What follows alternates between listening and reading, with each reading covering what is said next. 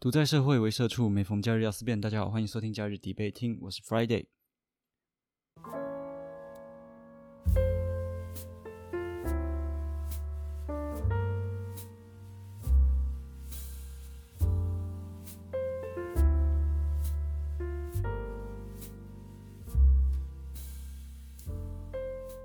好一阵子不见了，大概两个礼拜了吧。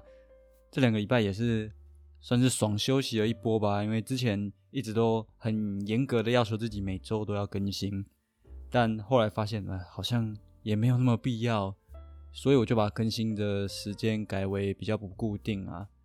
但只要有想到呃有有议题想要发挥的话，我还是会出现，然后出来讲个一些东西这样子。那今天要做的是一个开喷。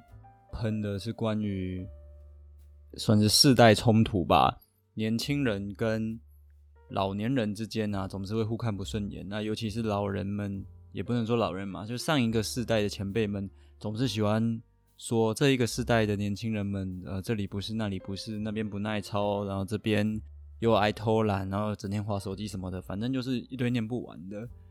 那之所以会想到这个主题呢，主要是。我在周末的时候跟呃亲朋友们一起去 KTV 唱歌，这个时候有听到一首歌叫做《他们说我是没有用的年轻人》，那这个是来自于好乐团的一个歌曲，它的歌词内容写得很深刻，那搭配上主唱比较高亢的一个嗓音，可以带出年轻人的一个那种不平的感情。哎，看我怎么好像好像在介绍歌曲，原来是这这类型的频道吗？总之。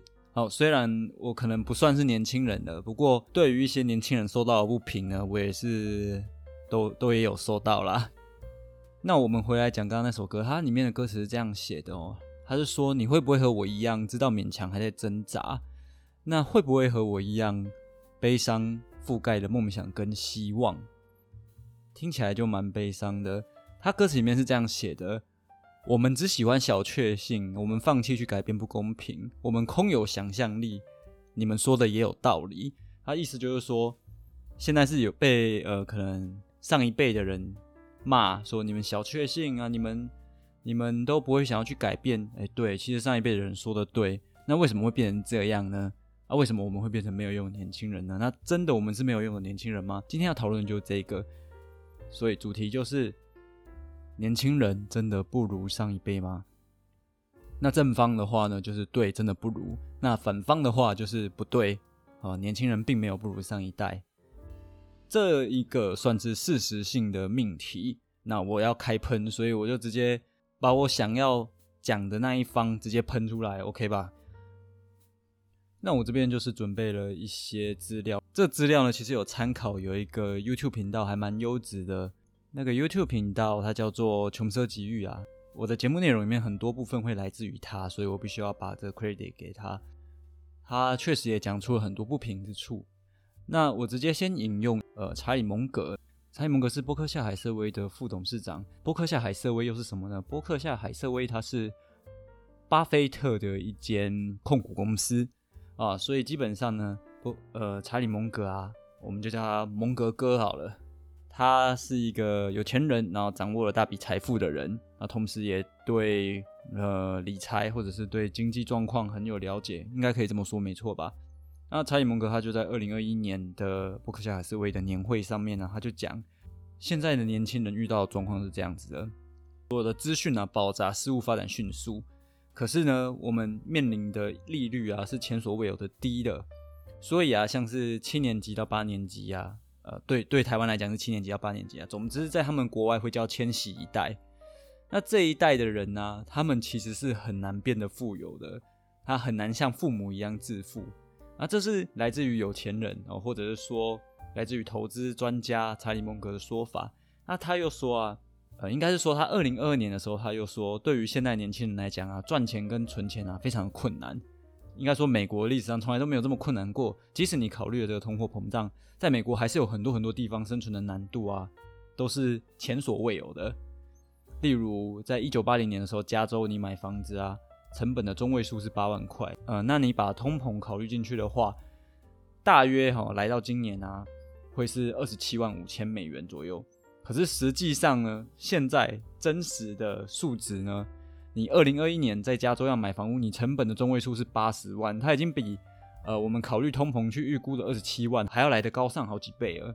现在年轻人呢，你要存钱然后去买一个房子，即使不是在台湾，在美国也是非常困难。那这个呢，就是世界知名的呃富豪们都看得出了这一点。那深陷在泥沼中的我们啊，或年轻的我们，或者是说刚迈入中年的我们，其实一定也都能更切身体会的啊。刚提到的这个千禧一代，也就是台湾的可能七年级生吧，其实是非常倒霉的。他们在毕业的时候，大约是在可能二零零八、二二零零七或二零零九，哦，怎么大概在那个时候，他们就遇到金融海啸，所以整个经济是很衰退的，很萧条的。他们从一开始可能出社会第一份工作就领着非常低的薪水，这会造成什么问题呢？他们可能在那个时候景气不好，他们被迫去做一些比较不怎么样的工作，导致了他之后要换工作的时候，他的议价能力就下降了。当然，如果你是个很有能力的人，你的能力可以凸显在你的，呃，一定会被看，你的能力一定会被看见嘛，那你的薪水自然会上去。可是，在很多时候，老板都会看你上一份工作。你的薪资，然后去给你斟酌的，呃，斟酌的去调整。所以，如果你一开始的工作薪资就很低的话，一定就更难的翻身嘛。尤其这个状况在台湾更明显，老板总是喜欢拿你上一份工作的薪资去打你，人资总是爱问你说你前一份工作薪水是多少，他就是要压你的薪水。所以这其实是非常的不公平的。常常会有人说，哎。这个年轻人就是爱花钱嘛。如果是正方，就一定会说：“干你他妈！你年轻人一天到晚花钱买那些乐色，买那些三 C 产品，哦，随便乱花，然后都不懂得存钱。”啊，正方一定会说：“啊，你年轻人当然比不上我们这一代的老年人呐。”那其实并不是这么说的。像是美联储他们就统计，他们发现千禧一代并没有比较会花钱哦，甚至比他们的父母还要懂得储蓄。那他的资料背景是这样子，他是说有百分之五十二的千禧一代啊，在三十四岁的时候就已经准备好要退休了，呃，不是准备要退休要干，他们就已经准备好为了退休而存钱了。那如果是在他们父母的那一辈啊，他们父母那一辈在三十四岁的时候，只有百分之四十二的人知道要为退休做储蓄，所以千禧一代是百分之五十二，那他们父母那一辈是百分之四十二，那到底谁比较懂得存钱呢？这是有统计的吗？更痛苦、更痛苦的是啊，不只是在美国，在台湾也是。我们的七八年级生哈，我们都是受教育程度最高的一代。像台湾的话，就是有经过九年一贯嘛，大多数的人都有大学啊，或者是硕士的一个学历。那这其实主要的问题就是说，在一九九六年呢，呃，台湾的大学只有九十，只有六十七所。那到了二零零八年的时候啊，暴增到一一百四十七所，所以其实大家受教育的程度变高了，可是我们的薪水却是比以往来讲更低的，呃，所以啊，呃，受到比较高的教育，但是却拿到比较低的薪水，这让呃年轻人们呢更加的难以去平复。还没有完哦，现在我们讲是七八年级生啊，在台湾的话，那如果考虑到一九九七年后的，呃，也就是说更年轻的这一代人。我们所谓的九年级生这一代啊，应该也不会好过。例如说，九年级生啊，他们要遇到的是当下像是二零一九、二零二零、二零二一的新冠肺炎期间啊，这个时候全世界各国产生的一些债务哦，还有在这个新冠肺炎期间无形 QE 造成的这通货膨胀啊，这个都会在未来呃对我们的后代造成严重的伤害的。那以台湾来讲啊，其实今年就可以很明显感受到什么东西都在涨价了。那薪水根本是比不上物价上涨的这个速度，很明显吧？大家应该都能感受得到。像是我在台南啊，有一间知名卤味店哦，它原本鸭翅一百块，然后现在好像涨到一百二了，涨幅之凶。所以，我们如果把通货膨胀考量进去的话，我们未来的子女啊，他们将会面临的是相对于物价来说。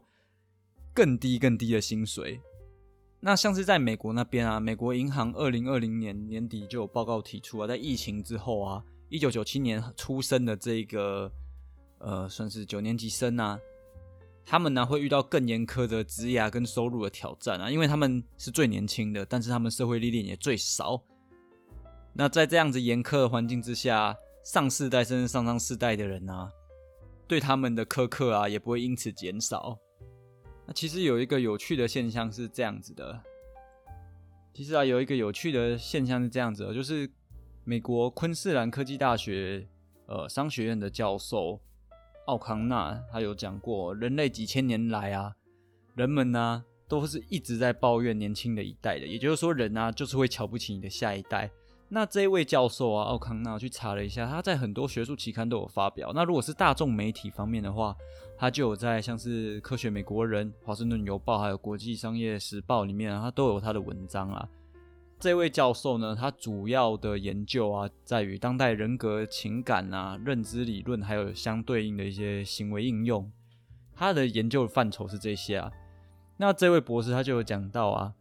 人们之所以会一直瞧不起下一代，可能有两个原因啊。第一个是个人的倾向，这个个人的倾向指的是什么呢？如果你是聪明的人呐，你就会觉得你的下一代比较笨；如果啊你知识渊博啊，你可能就会觉得你的下一代都没有读书，书念的少。如果说你是一个修水电的达人的话，你就觉得下一代好像马桶坏了都不知道怎么处理。反正你会因为你个人擅长什么，然后你会拿来跟你的下一代做比较，凸显出下一代的不足。那第二个原因啊，是说人们常常会将现在的自己跟现在年轻人做比较，可是这其实是不公平的。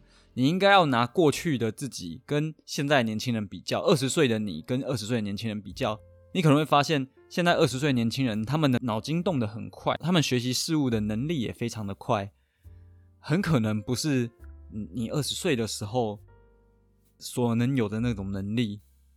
这样讲可能不是那么客观啊，但总之是你今天在比较的时候，你不能拿你现在坐拥呃很多房地产，然后你可能是一个中介主管的，你你不能拿你现在的身份地位去跟刚出社会的年轻人做比较。那以你这样去看的话，不管谁都哪一个刚毕业的谁不是废物呢？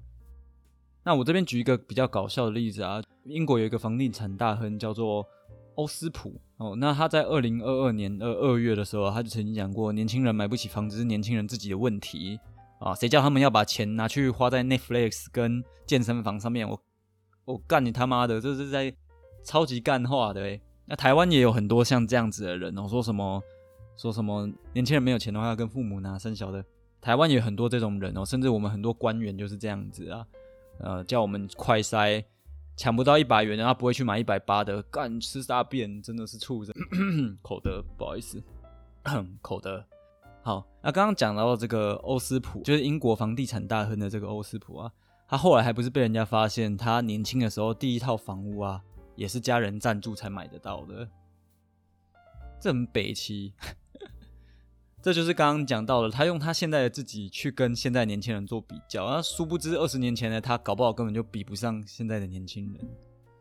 讲到啊，人类啊总是会无止境的去挑剔他们的下一代啊。以台湾来讲，呃，我这边啊就举一个例子哦，例如说，呃，台湾七年级啊，大家会说是草莓族嘛，那八年级可能就是有人说是什么水蜜桃族，那九年级叫什么？有人知道九年级叫什么吗？之前有一阵子很轰动的时候，九年级可以叫鲑鱼组啦，因为那些年轻的小伙子们，他们都愿意改名字去吃哪一家店啊？藏寿司吗？还寿司啊？藏寿司吧？改名字去吃鲑鱼，就有一种好像鲑鱼吃不起，非得改名字。但这也是他们的行动力的展现。那总之，我们可以叫九年级鲑鱼组吧。我想，《Cheers》杂志啊，在二零一六年呢。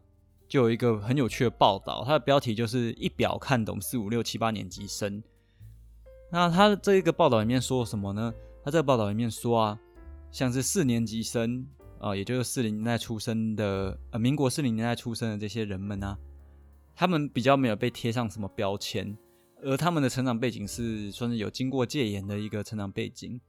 那大多数的人其实也都没有受到高等的教育，可是。普遍来讲，他们出社会当年的平均薪资的成长率啊，是十四点一 percent，非常高，非常高。那他们的青年的失业率啊，只有三点八 percent。哦，这是四年级的状况。那来到五年级的时候，发生什么事？五年级出社会的时候，就被四年级称呼为草莓族。我干嘞！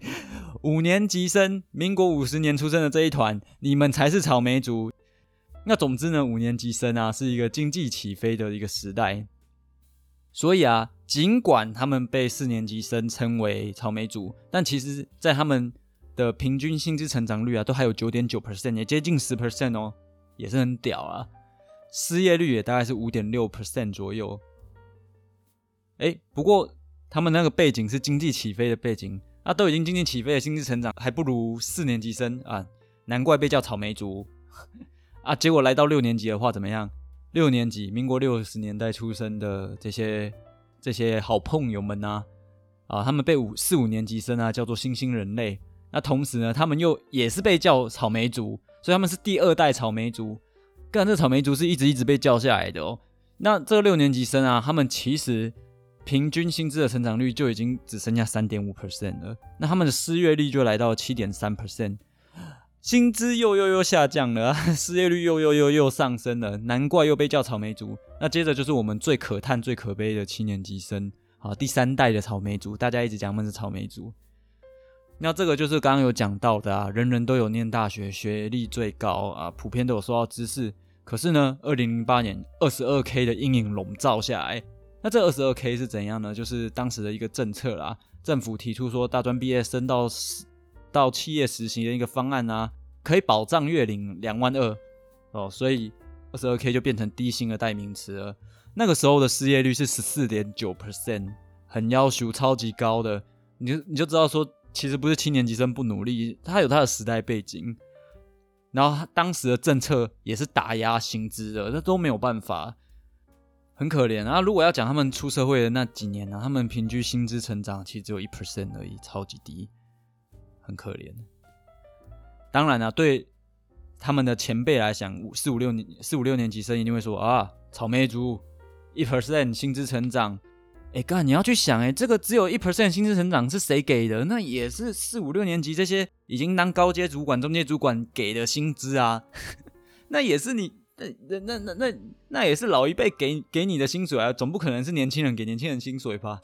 所以他们之所以会变得这个样子。呃，到底谁要负责任啊？那我们讲一下比较近一点的数据哦，在二零二零年五月哈，一一奴一一奴不是不是奴一一人力银行啊，他们去统计啊，就有高达五成八的年轻人，他们月薪其实才不到三万块，干不到三万块。哎，风传媒在二零一七年就有一份报道，那报道的撰写人是一位六年级生，他就讲说他出社会第一份工作啊。薪水就是三万多，那他同期出社会的人呢，薪水大概都是三万多。诶，六年级生刚出社会的时候薪水三万多，那二零二零年人力银行统计的年轻人月薪不到三万元，平均呐，那这不就是很讽刺的吗？那这从六零年代啊，然后到现在完全没有长进诶，那像是《金周刊》呐，在二零一八年八月有一个报道是说。呃，有网友啊贴出民国七十四年的旧报纸，旧报纸上面就有一些征才资讯嘛。那个时候你去当随车的小弟啊，或者是包装员啊，你月薪都有两万。那过了四十年后，我们来看现在基基本薪资哦，尽尽管到了二零二二年，基本薪资也才两万五而已。这四十年来没有什么长进诶，其实。所以讲了这么多东西，其实都可以看到的是说，年轻人遇到环境还是越来越艰困的，真的是很可怜。那与此同时呢，又要受到人类的陋习，哈，人类就是一个会瞧不起自己后代的一个生物，所以啊，就只能不断的在打骂中 接受自己的痛苦。这里啊，又要提到一首歌，草东没有派对，他们有一首歌叫做《烂泥》，烂泥里面的歌词啊，它是这样子写的啊，我想要说的。前人们都说过了，我想要做的，有钱人都做过了。我想要的公平，都是不公们虚构的。也就是说，现在年轻人其实很多的，只想要一个像是公平的薪资待遇啊，公平的，我付出了什么劳力，我可以得到多少。那我能不能像我的长辈们一样，工作十年、二十年，我就可以拿到房，我就可以买到房子，或者是说我其实要不吃不喝四五十年。我才可以买得起一个居所，就是年轻人想要，其实就是这样，但是看起来是非常的困难。而事到如今啊，美国二零二二年四月份的通膨率啊是八点三啊，是非常的高的。它已经高于一九八零年代以来的最高水平了。那全年的 CPI 哦，食品指数上涨了百分之九点四啊，是自一九八一年四月以来最大涨幅，很扯啊。在台湾这边也是没有多好，台湾央行三月的时候就估计啊，今年 CPI 与核心 CPI 啊，它的年增率会是二点三七跟一点九三啊。台湾的 CPI 年增率真正统计起来，在三月的时候其实已经达到三 percent 以上了啊。那四月份的时候统计也出来，也是三 percent 以上，连续两个月了。呃，所以不不知道要怎么说哎。当然，我们这个节目现在是在做开喷，所以我刚刚喷了很多，我觉得算是不公不义的事情吗？但其实没有人有办法改变什么啦，因为掌握权力的人永远都不可能是年轻人啊。我们能够期待的呢，就是掌握那些小确幸啊，就就好像一开始我提到好乐团的那首歌一样，他们说我们是没有用年轻人，我们就确实我就烂啊，我们只掌握小确幸啊，那丢喝啊，至少至少我们的下一代。还会更惨，反正就只会越来越惨嘛。因为从从民国四十年、五十年、六十年、七十年、八十年，一直看起来总是越来越惨的嘛。OK 啦，扛得住，扛得住啊。反正股票一直上涨嘛，一直上涨，OK 啊，没问题啊。看起来经济很好啊，二十年来经济最好的一刻，OK OK，都没有问题的。反正只要是人类，都会有后代擦屁股，所以大家不要太悲观哈。如果你不喜欢本集，节目提到的内容的话，或者是你觉得很生气的话，那也没关系，欢迎你到 Apple Podcast 上面给予本频道五星的评论，以及发表你的不满，或者是你也可以，或者你也可以点赞假日迪贝厅的粉丝专业，或者是追踪假日迪贝厅的 IG，没有关系。作为社畜，就是要有这样的决心跟这样的知识，知道我们面临的困境。大家加油，好好工作啊！See you next holiday。